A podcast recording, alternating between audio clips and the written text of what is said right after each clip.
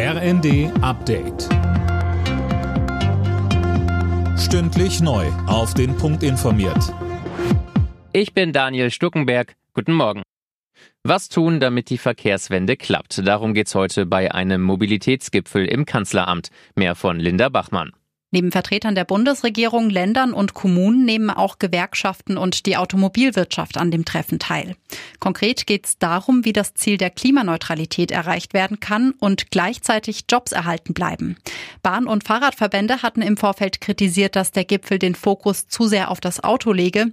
Sie finden, die Verkehrswende sei mehr als das E-Auto.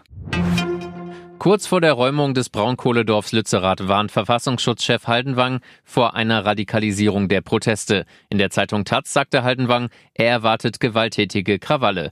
Morgen will die Polizei damit beginnen, das von Klimaaktivisten besetzte Dorf in NRW zu räumen. Die Aktivisten wollen verhindern, dass Lützerath dem Braunkohleabbau zum Opfer fällt.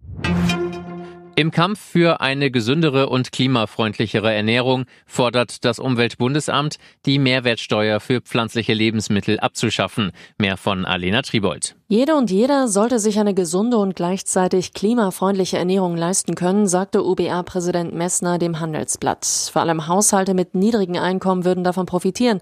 Auch der Verbraucherzentrale Bundesverband ist dafür. Die Vorsitzende Ramona Popp nennt das Ganze überfällig. Und auch Bundeslandwirtschaftsminister Özdemir hatte zuletzt gesagt, dass er sich das gut vorstellen kann, die Mehrwertsteuer für Obst, Gemüse und Hülsenfrüchte abzuschaffen. Schaulaufen der Hollywood-Größen. In Los Angeles werden in der kommenden Nacht wieder die Golden Globes verliehen. Mit insgesamt acht Nominierungen geht das Filmdrama The Banshees of Inisherin als Favorit ins Rennen. Alle Nachrichten auf rnd.de